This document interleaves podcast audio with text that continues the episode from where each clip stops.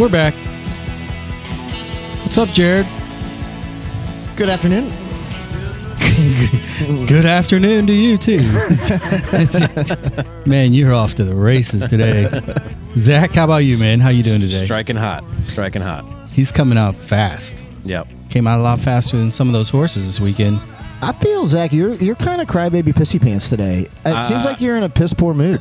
Well, Hold on, take that fist off the side of your face so we can hear you enunciate. There we go, Pouty. I actually am wearing right now a pad on my lower back because I pulled something and it hurts so bad that it, I feel like I'm going to throw up and have since about 6 a.m. this morning. Really? Yeah.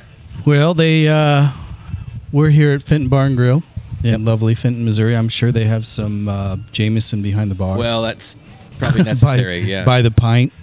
yeah, I'm on steroids now. Uh, so Man, I'm really angry in a little bit and then uh, roid out. But uh, other, I'm in a good mood. And just, I could just tell you were a little off when you came in here. yeah. Because I'm Came in with that slow gait. Maybe tell Mandy to take it easy on you. Yeah. I wish that was the story. I know the kids were gone Saturday. The, That- this- the timing is weird here. No, Yeah, no. I no. edited it all up too. I wasn't going to bring it up. well, gentlemen, we're back. We have a uh, another incredible guest today uh, that we're going to roll in here in just a couple of minutes. Um, quick recap. Um, last episode, we had Mr. Josh Allen on Companion Bakery. We totally threw a curveball out to the marketplace. Um, qualifies exclusively as a soccer dad. He is that. Uh, loves the game, uh, but I just loved his overall, uh, his role, his successes with the bakery, his relationships with Steve, uh, hot dog, Steve's hot dogs and Wally's and all this stuff. It, it was just cool. It was, it was a nice uh, little change of pace. Um, we have uh, a number of guests coming up over the next two weeks that are going to get us way in the weeds of uh, OG soccer stories. Um, so I'm really looking forward to that. You guys have been great. I mean, the numbers are awesome. At the end of the day, you're listening. We appreciate it. Uh, shoot it to a friend. You know, if you've got that fellow soccer parent, baseball parent, or whatever that needs a little bit of like, hey, you need to take a deep breath moment, um, toss them our podcast because Also, apparently. real, real quick, JB, I think I loved the Josh Allen conversation for a variety of reasons that go way beyond just soccer talk. But I also, and I know Jared, you did too, listened to Baked In with Well, I was Josh Allen. going go down this road like where- you're going. Yeah, where he interviewed Maxine Clark, who built Build a Bear on a kind of on a whim. But that story, which a lot of us think we know, is it's a phenomenal story about St. Louis, but also just kind of that entrepreneurial spirit that I loved about Josh and that conversation that went, you know, into the perseverance it takes to first of all be brave enough to start something on your own Yeah. and then to carry it forward as long as both of them have. I just I, I highly recommend our episode with Josh and then key Yeah. that right into baked, Baked- in with Josh Baked Allen. in with Josh Allen. Should I texted JB. I'm like, I think that podcast might be better than ours. Well, Well, one, I mean, when you lead with a billionaire guest, Yeah. that's, and that kind of she's, helps. She's told that story before. You know, she's she's got that one down Yeah. pretty well. And you got a guy who's been on you know a TED Talk Yeah. kicking it off. So you know, Josh is, is a great. He's got a great Who, voice. who is Andy Cohen's cousin? That's yeah. We didn't even talk about it. We didn't about even bring that up. it. Nah. Who just got his Next time. star on the Walk of Fame over on Delmar? I never heard of him. No, he's not on the news network you watch. So- Oh, here we go. all right, let's. Uh, for I, I I mentioned a second ago we're out- we're out here at Fenton Barn Grill. Thanks to Chuck Nash for uh, giving us the back table here, plenty of space and cold Miller Lights. Uh, if you haven't been here, come here. Uh, the chicken wings. Oh, the trash wings Yeah, are the best. Trash wings are the best. And Chuck, if you can hear me, the chicken thighs. Yes, we need those thighs. we need back. those back because that's uh, those were phenomenal. Um, so yeah, down here at uh, F Bag. Yeah, You, you think there'd be more soccer signage in this place? Oh, it's inside. It, there's all kinds of pictures of Chuck in there. With the short shorts. Yeah. Yeah. All right.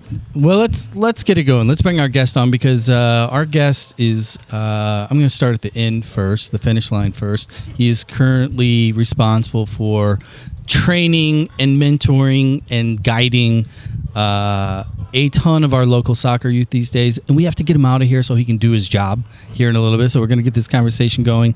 Uh, we have the Mr. Dan Donigan from St. Louis Development Academy. How you doing, Dan? I'm doing fantastic, fellas. I never thought I was going to get the call, but I appreciate it. you guys having me on the show. Everybody's a gotten the call, but apparently our numbers are blocked in most marketplaces. So I'm trying to pick the numbers back up. Is that what? Yeah. yeah, we, we had to get a burner cell phone, and that's how most people answer us from now on. Well, and our numbers in Jersey were a little low. We needed to yeah, yeah. The hence- homer. I got to make reference to the music in the background. That was a great a little spring intro for You- me. you yeah. like that? Yeah, it makes me feel like my other home, right? Yeah. Hey, I, I'm. That's that's my thing. You know, I want to make sure the walk-up music is appropriate, and I'm like, this guy's from Jersey. I mean, there's only one guy from Jersey that deserves or should sing that intro. It's the boss. That's Do you right. know my one, my first call because I called Dan early on. It was from prison, and, um, and it took a while to circle back. And I was Um, had to- I, I was I was wrapped up. No, no. Kelly was very happy that she was your second call that you were not allowed to make. So, well, Dan, thanks for joining us, man. We really, really appreciate it. Um, you know, we we uh, Jared Jared really was the one because early in the process, you were you asked us earlier about the the the, the creation of the show, and it really was. We, it felt, we fell into it at the at the end of the day. We just decided to take the conversations we have every day of the week and put it on a mic and bring people on that know more than us to tell us we're wrong. So you're one of those guests. I don't know about that, but I've enjoyed the show, so I'm, I'm just honored to be here, and I appreciate you guys having me on. I think I want to hit a road show with you guys for sure. Yeah. oh, we've that got. to be fun. I think you need to take us up e- up northeast, We man. can do We're- that. Yeah. We're going to Jersey and get some of the OGs up there, right? Or maybe you can go to Dallas with us and get Hudson on. I will be down there. Oh, that'd I'll be, be down that'd be there. great. Yeah. Well, uh, you you know, thanks to Wikipedia and a lot of rumors, um, it's pretty easy to at least start the conversation, and then you can correct all the the untrue statements.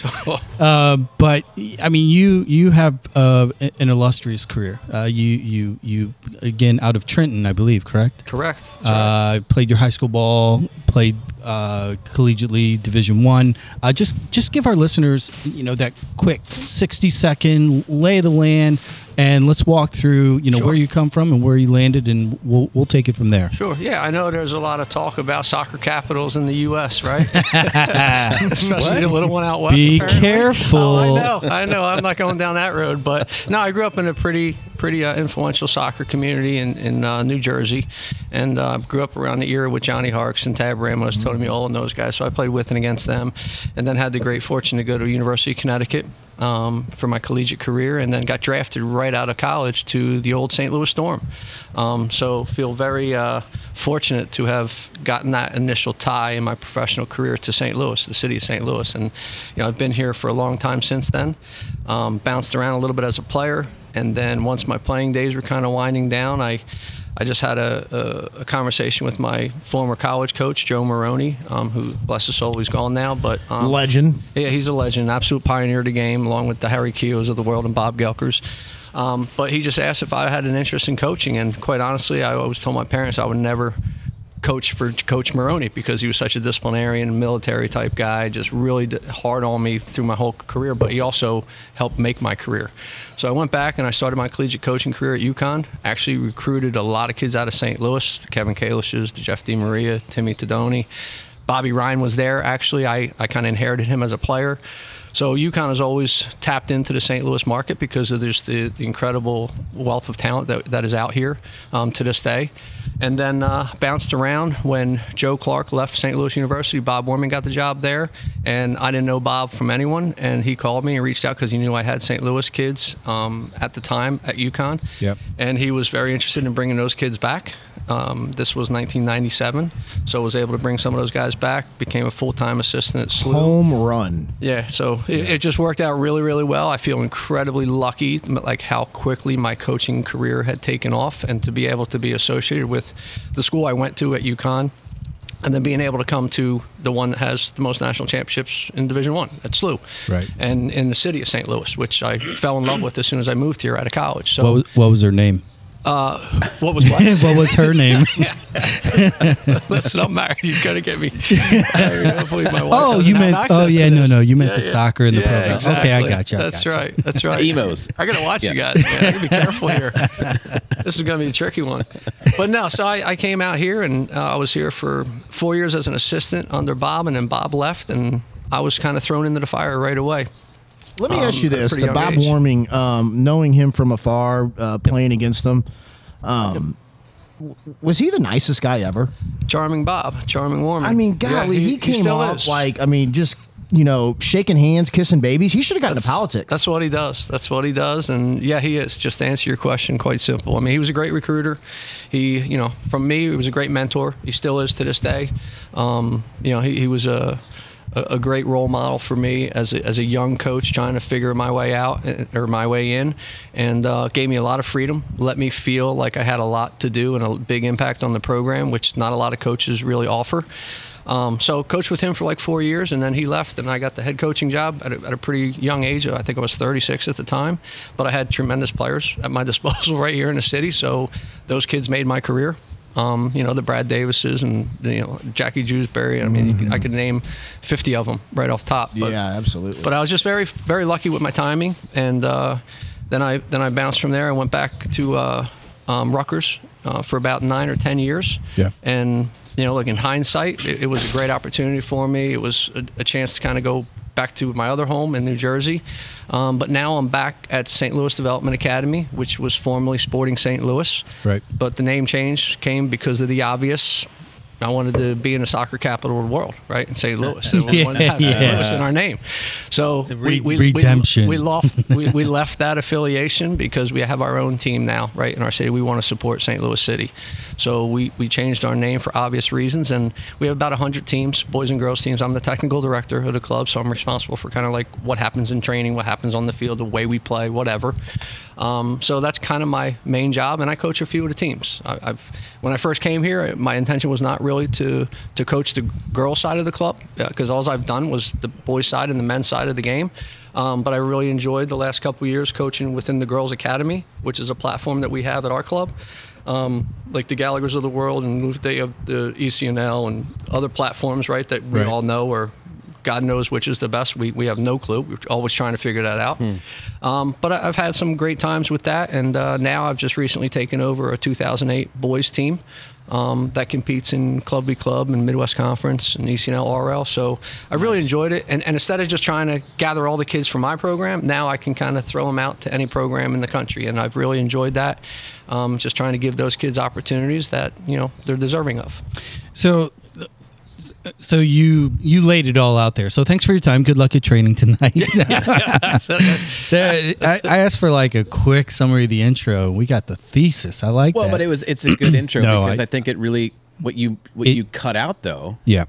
was your I don't know, ten plus years of being a journeyman and Yeah. playing at how many different teams did you play for? Yeah, you wrote according to Uh, what does Wikipedia. Wikipedia, Wikipedia say. Uh, it says for a lot. uh, Dan Donigan, Played nickname. Road Dog. Yeah, there No. you go. Yeah. I- I Uh, let's see here. I, I'll. I'll read through it real quick. Boston Bolts, Storm, uh, Penn Jersey, Wichita Wings, Tampa Bay Rowdies, Milwaukee Wave, Rockford Raptors, Warhogs out of Washington, Milwaukee Oh my Waves, Ambush, and Steamers. Let's talk about Yeah. the years that he played for the Wave that was sandwiched with the year that he played outdoor with the Rowdies. Right. In those Wave years, this dude had 10 or 15 more goals than games played. I mean, how how you were on it those years, weren't you? You guys do your homework. That's good stuff. I mean, guys. 40 to 46 goals Oh, and you're playing 30 games. I mean, Yeah. holy shit, you're scoring 3 4 goals a game. Well, I had a lot of good players around me. That's all I can say. Ah, And, the here we go. Always comes And off the really board. It's always big coming goal. back. Well, around. well, the, the, the the the good players around you. I'm going to go back to at the beginning of your conversation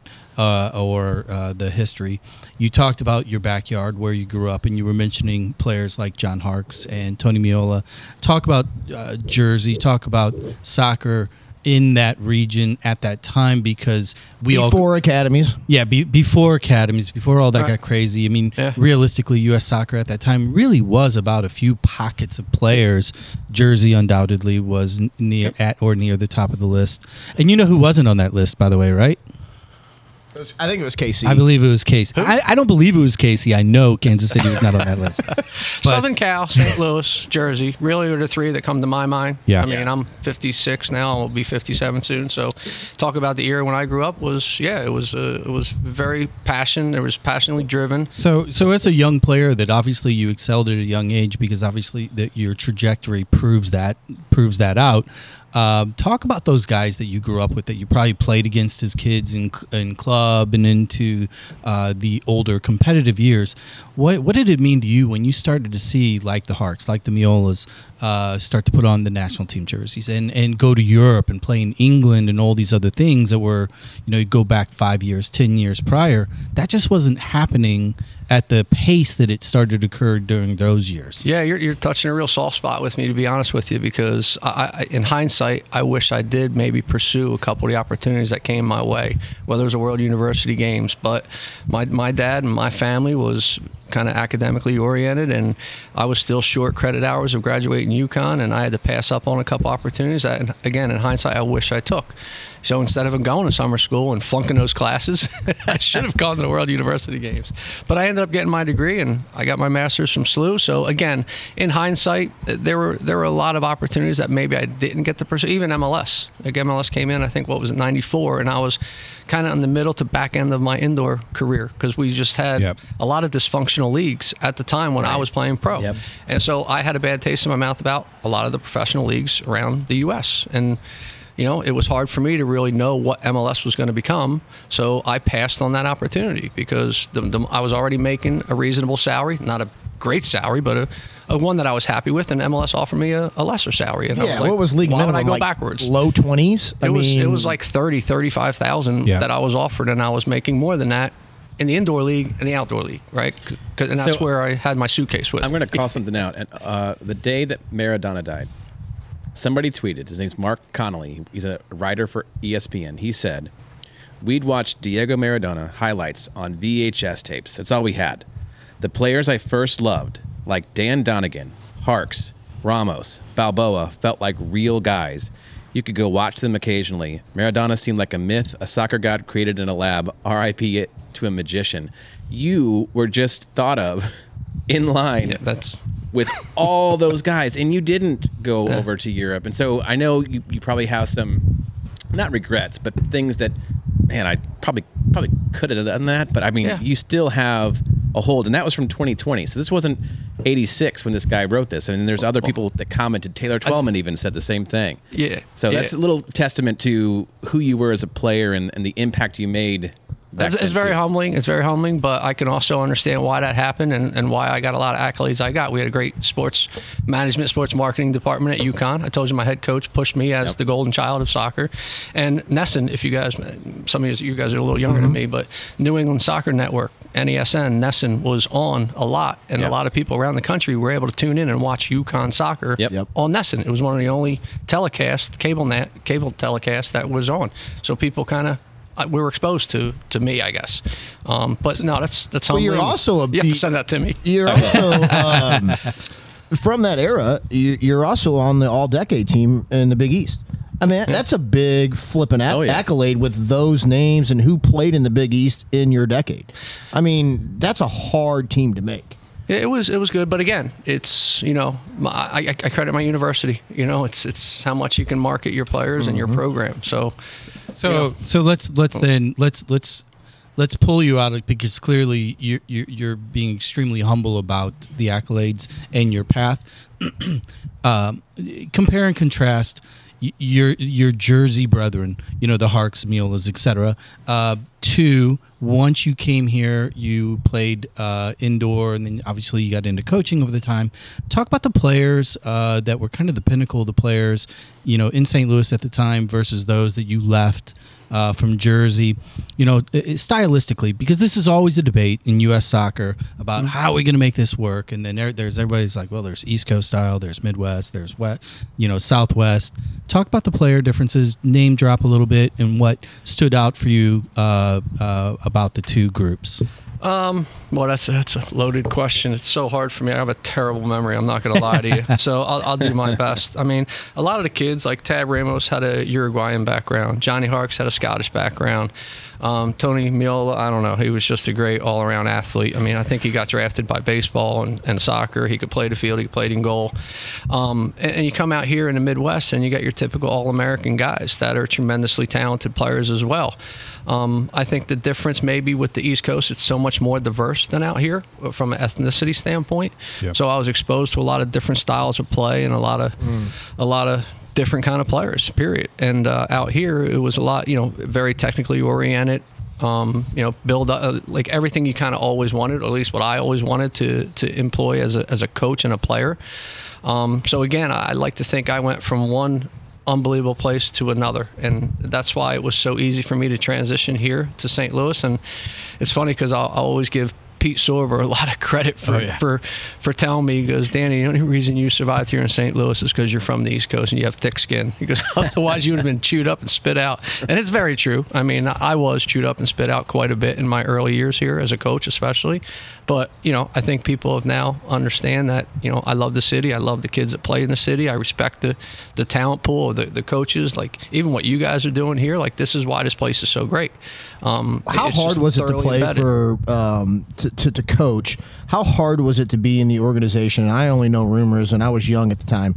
Father Biondi, was he um, like our listeners? Was he w- he was hard? Was he not? I mean, did Yeah. he expected greatness at all times? Yeah, listen, he, he was a great president of the university. I mean, he built up a lot of a lot of that university grounds and and uh, secured the the university in downtown on Grand. So um, I had a pretty good relationship with him, to be honest with you, until the day I decided that I needed to leave or wanted to leave for whatever reason. Um, and I went and knocked on his office door, but he, he wasn't there for some reason. so, so I never got to say goodbye. Um, but he but he took some of my camp shirts to send. That, that was probably divine intervention. I think so. I think so you. but but no, I a lot of again a lot of respect, and and I'm, I'm indebted to St. Louis University. I support them wholeheartedly to this day.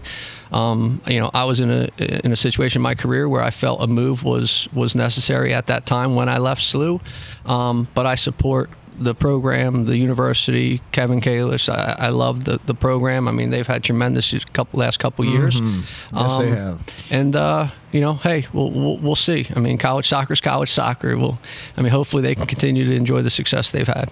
Well, we we were talking about, uh, we talked to uh, Kevin Stoll, uh, probably what what was that about a month ago down in Bradenton, um, where he- basically the comment was, and and Kevin alluded to it on on our show when he came on and chatted with us, was SLU's goal is to accelerate, increase the number of St. Louis players on that on that roster. And before you showed up, we were talking with Chuck a little bit, uh, Jared and, and I, uh, talking about the you know these major programs and this uh, this glut of foreign nationals that are playing at the D1 level, taking up a lot of a lot of headcount.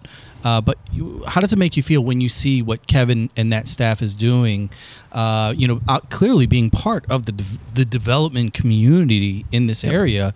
Uh, what's your what's your opinion on what they're trying to do by leaning into the St. Louis marketplace? Yeah, I think it's great. I mean, it's what I tried to do, to be honest. I mean, it's easy for me to be transparent and open right now because I'm not protecting anything. I'm not the coach of SLU anymore, so I don't really care. But you know, I tried to build our program on on homegrown kids. I always said there's nothing that can replace the passion and the fight in a kid to play in front of their family and friends, right? And that's what we kind of prided and built our program on at SLU. And I think that's what Kevin and, and Kevin and Kevin and, and his assistants are doing now. And I, I love to see it. I mean, if you look at just all the All American teams, it's like 80% international, right? And it's hard to compete against those guys. Those guys are men coming in here, and you got to try to find those top American kids. And even like I, I recruited Jared when he was coming out, but it's like everybody and their brothers coming in to take those top kids. So we couldn't get all the top St. Louis kids. If we got a handful, that we were we felt really really fortunate. So it's just impossible to get every single kid, homegrown kid in St. Louis that you want to keep home. And you, But those you, guys have done a great job. you won what seven out of nine? I mean, got Yeah, to district. yeah. yeah, yeah. Yeah, seven NCAA tournaments out of nine. NCAA tournaments seven out of nine times uh, in, in your SLU years. What I read, and you can always correct me, is there was some contract issues with SLU at the time. You were you were wanting a little more stability, and it sounds like that's Oh, a theme yeah. through. You mean my departure? Yeah. yeah, yeah, yeah. But you know, again, and that, that's in hindsight. I, Oh, no, no. But yes, you're absolutely right. Um, I blame Vedad Ibisevic when he left early for not making the tournament the next year, and Will John and a couple other guys, Brad Davis. Yeah. you know, so God, you has had, just had those guys for a sniff. Yeah, I And think know, about yeah. those Dipsy. Yeah, I mean, Vidal- how good was Dipsy? Oh, Dipsy was. I had him one year, and I thought Bob Warming was going to steal him because that was the year Bob left and Yep. went to Creighton. So I and he took a couple of those kids from Harris Stowe, but Dipsy was, you know, again a special player, and Oh, I stay in touch with him to this day. Um, g- I've, I've built great relationships, and I just again feel so fortunate to have those talented guys. I, I love them as players, but I like them even more like as as people. You know, they're just Yeah. good people. How much do you think John Leamy hated you when you got Jackie? I what that's Right my, out of that's his my point, backyard. right? Kickapoo, right? Yes. Yeah, yeah that's right. Oh, God. And Yeah. what, how long was he a pro for? John 10 Lee was years? never happy because I never wanted to go and play you guys on the road. I would always make them come in the slew. I was like, John, I, I can't do it. My I blame my administration. Just blame the administration if you don't want to do it There yourself, you go. right? Yep. Yeah, but I was going to ask you kind of a follow up on that part. It wasn't so much about the contract piece for me. It was mm-hmm. more just I used to work in higher mm-hmm. education, mm-hmm. and universities have some interesting cultures. And you have the UConn background as an undergrad. You have SLU as a head coach and Rutgers as a head coach. Can you talk a little bit about that landscape as how how it's shifted? Yeah, I, I think, and I have a master's in higher education from SLU. So That's there right. you go. Um, but again, another benefit, perk of why I love this place. But uh, you know, I, I think some things have to happen for things to improve, and, and I had to leave at that time for the program to get improvements where it needed it. So I have no qualms about that at all. The next coach, I'm sure, made more money than me. He, he got a multi-year contract, and that's how life works. And, right. You know, so it's it, it was something that I realized and understood and, and ex- accepted, and it was fine. And I think it's in a much better spot than today than it was when I was there. How do you think it? How do you think soccer in the university setting in the United States has changed in your lifetime, and where do you where do you see it kind of going in the future? Yeah, I think there's still a, a big place for it, right? I, I think it's it's always going to be an option for my kids. I have two Yeah. young boys. They're they're 12 and 14, I think now. Um, so I want that to be an avenue for them. I know it could be a great avenue for them. I mean, obviously, you got to think about your future, Yeah. and education is important. It's the American culture, right? But I also want my kids to understand if that they have an opportunity to pursue, whether it's with St. Louis City Academy team and become a pro and bypass college, then I'm going to be very, very supportive of that too. The economics got to be all for the right reason. Yeah, Th- that's the one thing Yeah. that's different Yeah. from you. Like your 100%. parents were like, "Let's the World University Games." We're you know okay. So say you you leave at that same age and you go make one hundred and fifty thousand dollars. Yeah, yeah. You can always go back. Then it was different. then it was totally different. There wasn't not those opportunities. There wasn't a belief in our community for that. And now Yeah. I think we have it because we've seen it, right? We've gotten more and more young kids bypass and go on and, and really do well. But it's still a small percentage. So it's still not a big enough percentage for me as a parent to say, okay, everything is with this. But look, my kids, my older one is a straight A student. He's a honor, whatever all that means, right? So he's got the academic piece, but I also am going to support him 100% with whatever opportunities can come his way on the field. Love it. Well, let's- I, I have to. You you guys do it too. I Yeah. mean, so Oh yeah, Yeah, be, well, w- w- I have a whole list of questions regarding the the parents equation here. We're, we're going to cover that in a little bit.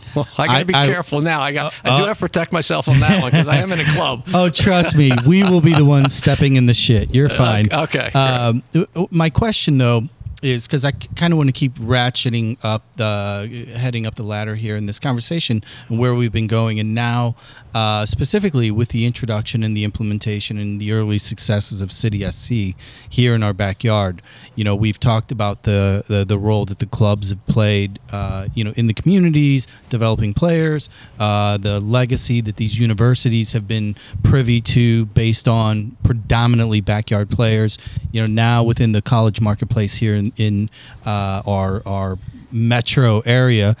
Clearly, there's SLU, but we also have SIUE. We have Lindenwood at the table now. We have very high power programs. Um, but now the bright, shiny new star is City SC.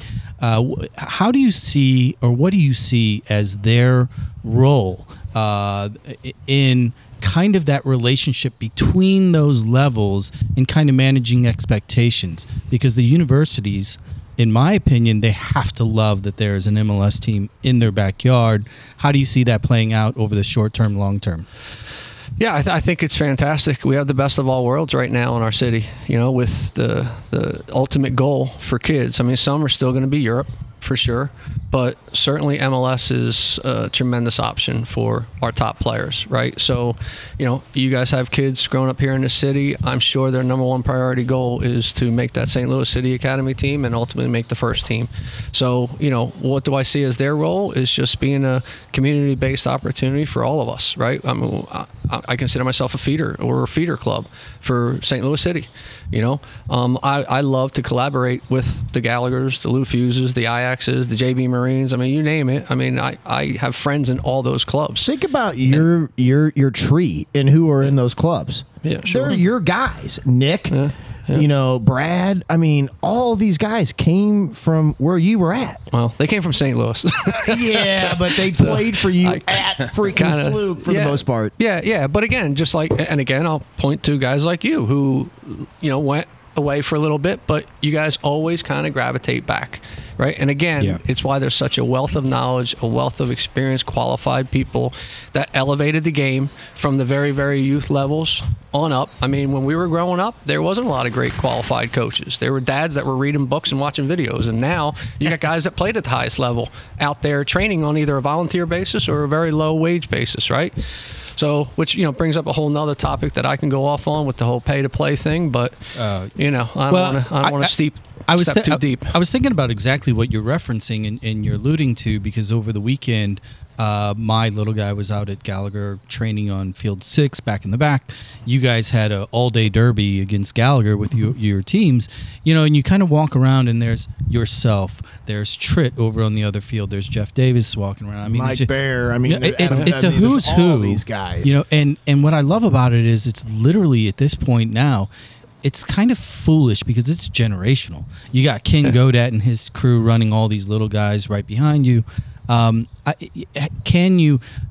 Does Jersey does that marketplace, or can you think of any other marketplace have that kind of depth that we have? In your opinion, do you Ju- think? Or I, I don't. Jersey's too small.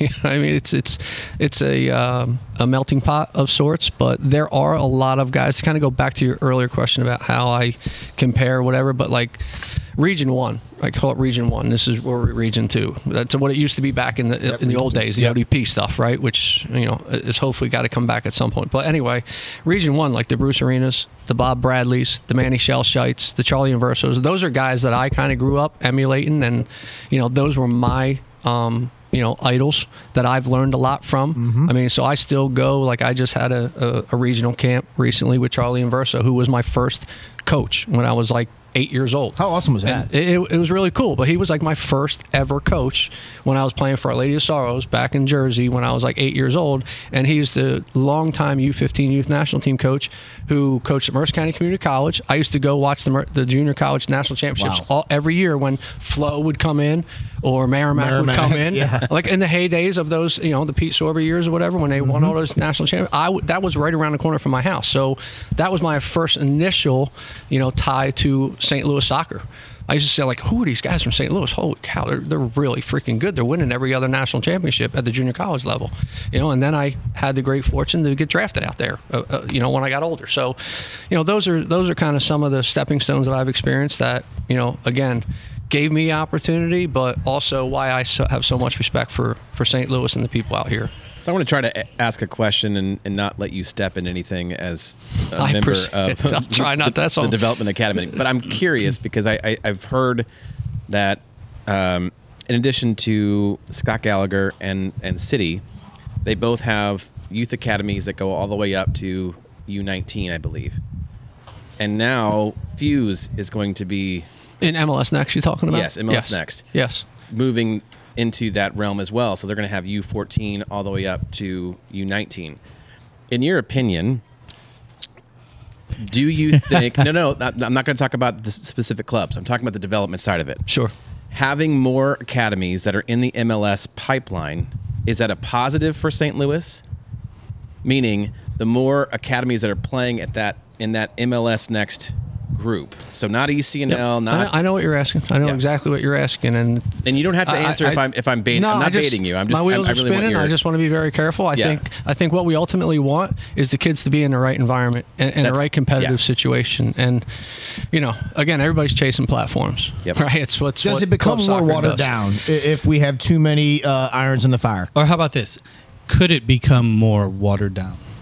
Yeah, I think so. I mean, is the talent pool here in our city? You know, there's a lot of great players, but you know, again, it, that's to each his own opinion, I guess. But you know, I, you know, if you want my God's honest answer, it's if they're competitive enough, great. If not, then you know, y- you're putting the kids in a a very difficult situation. Could it go the Here's- other way here's a- though? Let me ask it. a Well, hold on. way. I'm going to let him off the hook real quick. No, no, I'm not, gonna, I'm not. I'm not. I'm not because I want to ask a different way. Could it possibly go the other way though? Yeah, absolutely. You could you could enhance the potential of the players by putting them in a tougher and harder environment. Absolutely, And, But and draw yeah, more. Is that what you're saying, right? Yeah, and draw more attention to St. Louis, and you get more kids that are Yeah. more interested in going down that Yeah. path. But, but So how's I'm that, not trying to be Yeah, negative. and how No, that, no, no, not at How's that going to happen? Are you going to start bringing kids in from outside of our area? That's what I'm- to, yeah. to supplement it. I, yeah. yeah. So here's what Key we're the do. song. Key the song. Yeah, I, see, I'm helping you out here. Another Atlantic City, right? I'm going to toss another one back there for you. Uh, we're going to take a quick break. We're going to get some refills. Uh, and when we come back, we're going to ask you a ton of questions that you won't answer on the air. So Fantastic. Fantastic. I might have to cancel training. we'll be right back with Dan Donigan. Thanks, Dan. But maybe everything that dies someday No, I- I- comes. The term staycation was really invented by soccer moms. Located one hour and seven minutes from the Arch, the Music Box Chalet at Innsbrook is a hidden gem. Buried in three acres of private woods, the Music Box has a master suite for just you, a loft and second bath for them, and a vinyl collection to meet your every mood. The full size kitchen will easily accommodate 3 to 12 bottles of rose, while the huge fire pit seating area will keep the big kids busy golf, fishing, kayaking, pickleball, or simply reading a book with Mother Nature, all at your fingertips. Visit either VRBO or Airbnb to find the Music Box Chalet. And now, back to those guys.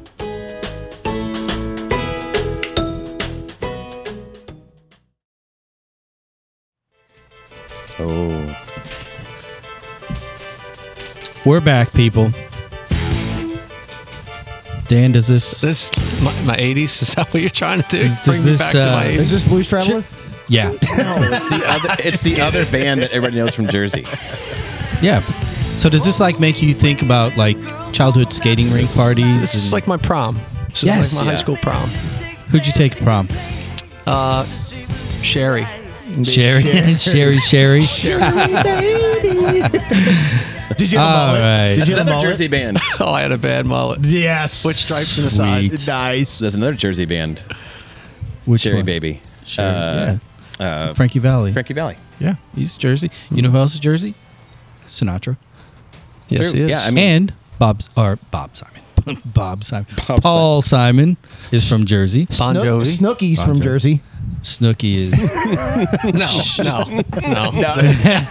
Imports. Does that give you guys a bad name? Snooki and Pauly D? she's really from PA. They won't hear this, right? Yeah, they're Uh, awful. Not yet. Not yet. They might. Uh, so we're back. Um, you know, really appreciate your time. We know you got training here in a little bit, so we're going to dig right in. Uh, I want to shift gears and really get into um, the youth side, kind of y- current role, uh, development academy. Um, for those that are listening, if you were to give them kind of the the pitch, you know, what's because St. Louis has an unlimited amount of clubs for young families to evaluate, choose, uh, and and try out. Uh, what what sets you guys apart? What do you do? What do you do special? What do you do differently? We got the best uniforms, most awesome uniforms. Hey, hey. I do like the colors. they are pretty No, dope. It's. Uh, I mean, honestly, there's there's great coaches and trainers in all the clubs in St. Louis, right? Again, the, the, the great benefit of our, our, our city. But um, what I what I like to think we do very well is starts at the very very grassroots ground level in developing the fun, basic fundamentals of these kids at a very very young age, and hopefully build them build an interest to have fun and passion for the game, to where they fall in love with the game and they want to continue on and come into our club and create teams and try to let them play what we consider to be the way we want to see our, our youth kids play.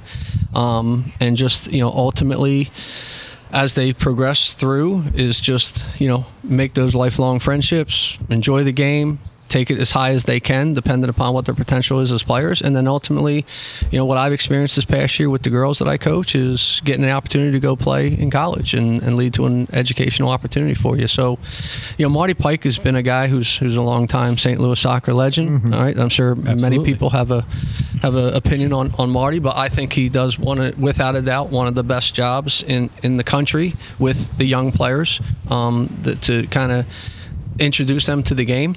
Um, and then it's up to like myself and some of the other qualified trainers and coaches to kind of lay down a baseline of fundamental skills for these kids, and then ultimately, again, um, I'm I'm more about quality as opposed to quantity. Personally, you know, I know there's tons of clubs and tons of teams that everybody's chasing for. Right. I, you know, I'm not a fan of that. Um, whether everybody in my club may like or, or disagree, um, I just want to get the, the the right kids that want to play the game the way we teach it and the way we coach it, and you know, just enjoy it and see how long and how far they can take it. So And how- you got a great facility too. I mean, Well, we have a beautiful is, facility. I mean, Sportport has been there for a long time. We have five turf fields. I think five or six grass fields. I mean, you know, nice concessions area. I mean, it's it's inviting. Their slice Yeah. of games are out there. Everybody's been out there. Oh, We- yeah. you A know, lot of we've all been we've all been to all the complexes around, but certainly we've all done the ones. loop. yeah. Oh yeah. Absolutely. And every, you know, and the other thing, just to kind of touch upon this too, is like the biggest thing I've always talked about is like how many you know club jerseys do you have in your closet by the time you're in high school, right? And Yeah. most of us, most of the kids have every club that they can think of that their parents are willing to drive them to. to me, the secret sauce is and always has been the kids that start in a club with a high level trainer and they learn the fundamentals of the game and they can play quote unquote outside of a paper bag, you know, get their mm-hmm. way out of a paper bag. We have a lot of kids in our game that are that are that are relying on being an athlete, which is great because as they get older, they can develop into an excellent soccer player. But the clubs that get it that try to develop kids at a youth level the fives the nines just play soccer you mm-hmm. know? And the, the guys that develop the kids at the fastest clip are going to have the most success Yeah, I mean, and truly, I, I like to think that I, you know I'd put our coaches, our top coaches, against anybody, any other club in, in the city. And again, I question. I have tremendous respect for the Gallagher's, the Fuszes, the JB. Like you name anybody, I, I know good coaches in every single club here. Right. But I, I truly believe that, you know, I've been fortunate. This I, I just came here three years ago. I mean, it's, I can't believe it's been three years already. But I, I was fortunate again to come into a circle of coaches and trainers that I really respect and that I kind of can see eye to eye with. You know, there's a number of ways that you want to maybe teach the game or coach the game or whatever, but you know, a little variance here or there. Uh, you know, the, a player's going to everybody's going to respond a little bit differently as players, and they're going to grow a little bit faster or you know slower than the next guy. So, so let's let's talk about that uh, uh, developmental uh, shift. Uh, those that advance and those that maybe stagnate, uh, because here we're coming into mid late spring, and in the world of youth club soccer in St. Louis, this is a period of time in which parent anxiety is through the roof because everybody's wondering about the, the, the next kick around, the you know who's coming in. Are they going to take my little Johnny spot, or my little Johnny needs to be on this team, not that team? How do you guys as a club, or how do you as a director at the club do you talk to your staff to you know how do you communicate with parents and manage that expectation uh, for the transitional period at the end of a season? It's really, really hard. It, it- I mean, I get emails, text messages, phone calls every day. Like, when are you having your kick rounds? I see your tryouts, but when are you having kick around? When are you having this? When are you having that?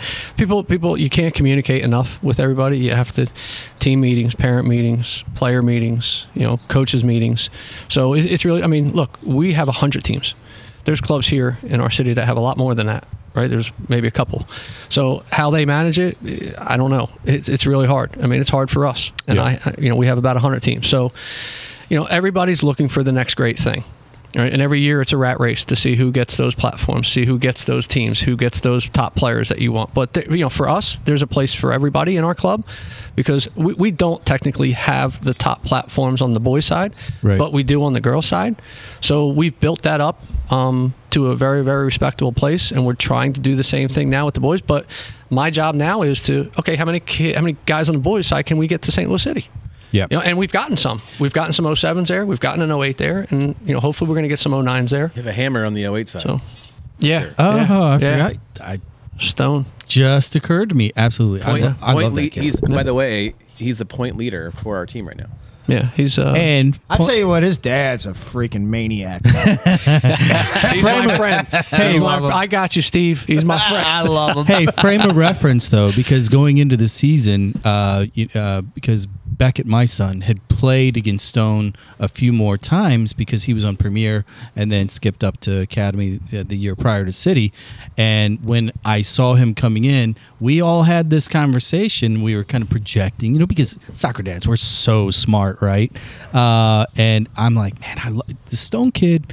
I think he's a player. I think he's a legit striker. And I believe everybody's comment was, what he was has a mullet. I can't. Oh, he's got a great mullet, Well, he did. he? He, he did at the tryout. Because he's a baseball player too, so Yeah, he's I got to know. let that flow out of the back. Right? and he So- is uh, he he's fun to watch. Like he's a true goal scorer. Um, Really good. Um, i I digress. Here's I, I want to go back to what we were just talking about because uh, the question I have for you is through that process of uh, the constant battle, the tug and the, the the push and pull, I should say, of player development versus, frankly, te- team chemistry. You know, w- given that you guys don't have some of the uh, the top levels for on the boys' side in particular, how do you manage that? Uh, you know, keeping families happy, keeping Yep. kids happy We- versus picking the one Yeah, or two. I, I I think Jared kind of touched on it. You, you give them quality coaching, quality training, right? Yeah. It's you're going to develop every day. It's not just where you play your games all the time. Sometimes it's there's more development in the training sessions, right? So again, we pride ourselves on the quality of our training and the day-to-day development, as opposed to you know what platform we have or may not have. Right. Um, but we're we're very comfortable where we are right now. You got to be careful what you wish for too. Um, so you don't want a It's platform coming, that yeah. you're not ready for, right? So we, we've. I mean, that's a, that's a big thing here, right? So just be careful. So then, so then, let's jump all the way up to really that that final transition um, uh, for those age groups, um, uh, boys and girls. When you get into that late sophomore, junior year, going into senior year, uh, you know, how does uh, Development Academy? How do you guys manage that college process? Do you have Yep. a mechanism in place? You know, what can pa- We- what can parents ex- expect at that level? Yeah, we have we, we we've recently brought on one of our former girls academy coaches. His name is Bob uh, Bob Kittner. He had a tremendously successful. Um, they were called Red Devil team because he's a Man U guy too, and um, the, every single one of his girls signed a Division One scholarship, right? Whether it was a full or partial or whatever.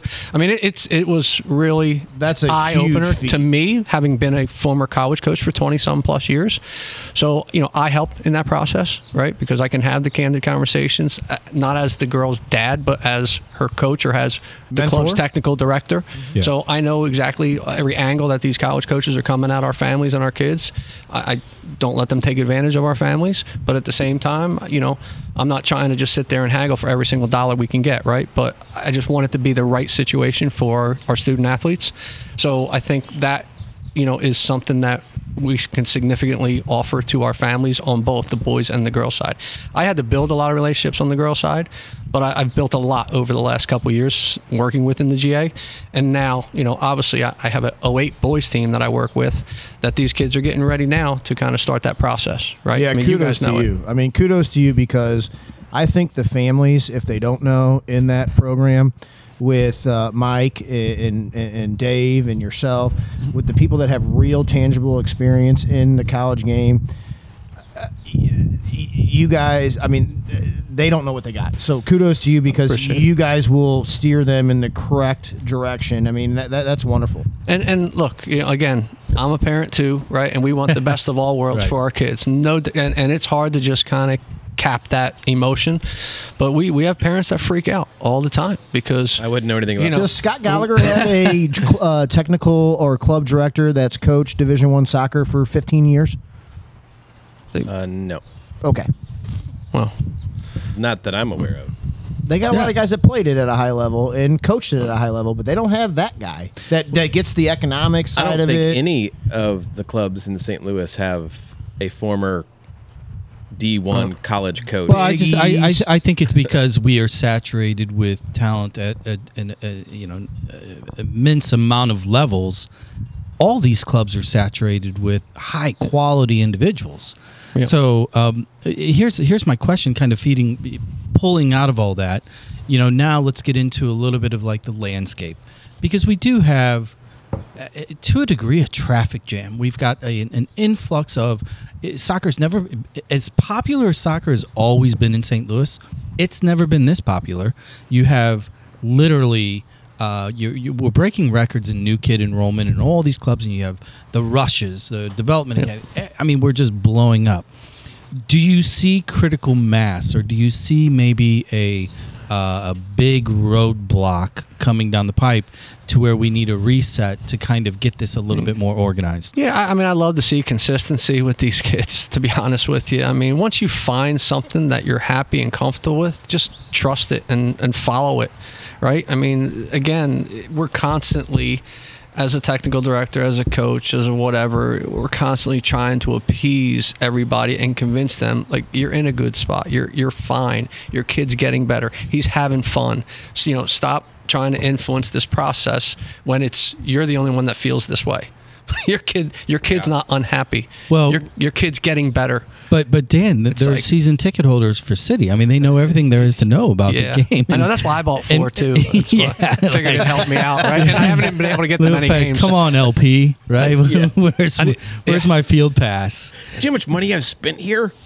Yeah. Yeah, it, it- it's one of those things. I like. I bought a twenty dollar pork steak sandwich for fuck's sakes. for twenty. like, I deserve a ball for that. Listen, Um, I walked into the, the Wally's Market or something, and I put my Yeah. flash my credit card. They charged me fifteen bucks. I walk in, I get two things. I come out, they open a. I don't even know how they charged me, but I got a I got a invoice down yeah. the road. I mean, the technology over there at that place is awesome. I, I love the stadium. I, I, I love the whole thing about it.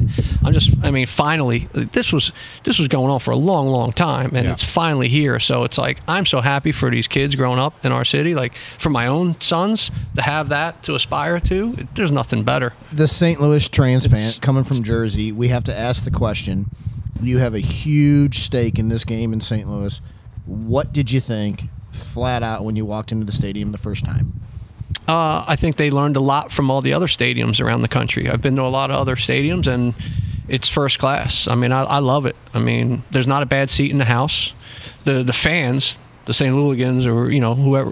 It's just unbelievable. Like, who would not want to play in front of that? Would elevate my game a whole nother. Oh, maybe I maybe I, God. I should have kept going, man, because because that environment, you just feed off of that as a player. I know I would.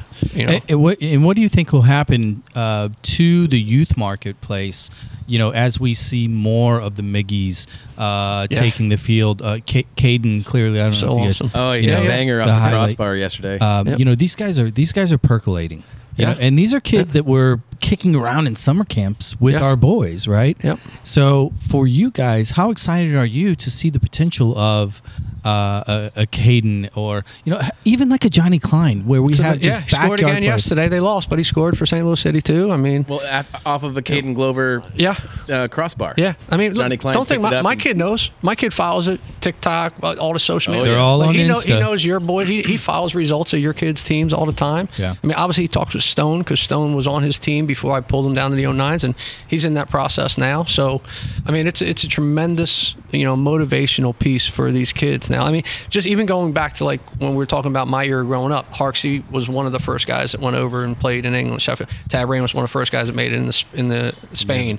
So it's like there's more and more. Now we're seeing it right here in our own city with Miggy, Caden Glover, all those guys. So, I mean, it, it, again, time will, will tell that, but I think it's unbelievable to sit back and watch as a dad. So, well, speaking of dad, I'm glad you ended just like that because you just mentioned your boy is an 09 and he's hmm. going through the the process right now. Yep. Um, how, how how do you bite your tongue? Do you bite your tongue when he gets in the car and he's in the back? It's seat? easy. It's You know, easy because, I, I've been a coach for so so long. I know what not to be. Yeah. Right. I don't want to be that dad. You know, I haven't tried to get involved in, in, in you know just to support him, and he's like. "I- I'm going down. I'm, I'm good. Like so, I just hands off, which is awesome. So that's the way I want him to be. You And know, you, you coached Brad Davis. Yeah. Well, I yeah, I mean, if that's what you want to call well, it. Yeah. you, you were the coach I mean, that I he put was him on the out there team. yeah. my You knew to give him a I put jersey. him out there. You I put said, Brad, here's the the ball. roster. I said, Brad, here's the ball, and I, put, I gave it to his left foot. Right? Yeah, yes. enough to Yeah, get you it. were like, don't free use your kick, right foot. you guys leave. Brad's taking it. Satori, O'Connell, yeah. everybody, and defend. get out of here. Brad's taking the free kick. But you said you listened to that episode, right? I And you- did, And yeah. he talked about awesome. he talked about his relationship with his dad and now his relationship with his kid, and, Yeah. and I think all four of us at this table have had moments where we went, I probably could have done that better. Sure, absolutely. I don't ever admit it though. I just Uh, Yeah. don't ever admit it. I, I, yeah. So, I mean, thinking of the people out there that maybe are not in your club, but Mm-hmm. know and listen to this show and have kids in different, you know, situations. Where do you learn that? Where do you learn the? Oh shit! Shouldn't have said that. Is it from the coaching side? Is it is it is it watching other parents? I mean, that you had I- to deal with, or was it from the sideline? How did you get to that point? I, I think it's the answer is can be. I can speak on it forever, right? I, I mean, I've seen examples of, you know, overbearing parents. I mean, I've learned from my own the way my dad and, and mom handled me, more so my dad than anything. And you know, I, I have my own. I, I've kind of formulated my own opinion on that. Um, but all I want to do is be supportive of my kid Yeah. and try to help him make good decisions for himself and support him in every way possible and, and just teach him the right priorities. Again, like I wasn't a very good student academically, but this one is for whatever reason. And my second one, he's That's your wife. yeah, it, it probably is. It probably is. I mean, you guys don't know my wife, but yeah, she's she's got everything sorted out. At least she'll tell you that. Um, but no, I, ju- it's just it's hard to decipher what's right and what's wrong. And and I just through my vast experience of being around the game so long, I, I see things every weekend, right? And I just try not to be That what guy. I think is wrong. You know, Yeah. and and definitely screwed up many many times. Well, You know, JB, you still posted you posted something today, I think, about a guy who got tased yeah. Oh my god, that and yeah. an eight-year-old. What, what, that what was fake. was that? That was fake. No, no, no. It was because I, I didn't I didn't link the article, but it was uh, outside of Dallas. Actually, it was a youth program. Um, made the like uh, Plano, I think, is where it happened. What's the next state that's going to be the Florida, and why is it Texas? On this day in America.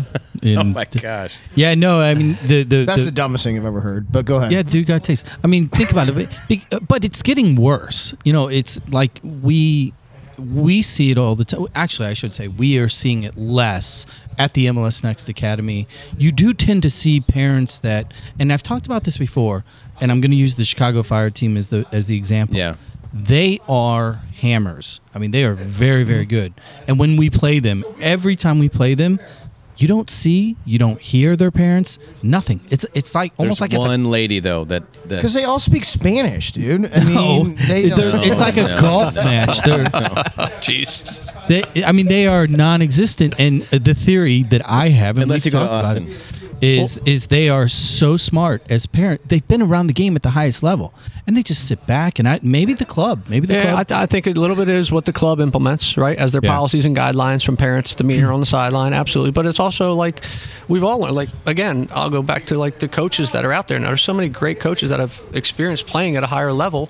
They understand how to teach the game. Yeah. These people are seeing incidents from you know parent behavior. It's not acceptable anymore. So so we try be- to curb it. Let's right? be I really mean, clear too about one thing. Still there. Winning a lot keeps parents quiet. Yeah. It, So when you play a Chicago Fire and you start beating them, their parents start to tune in a little bit more and become a little more vocal. And it just, I, I think there's so many elements that go into it. And then we went to Austin.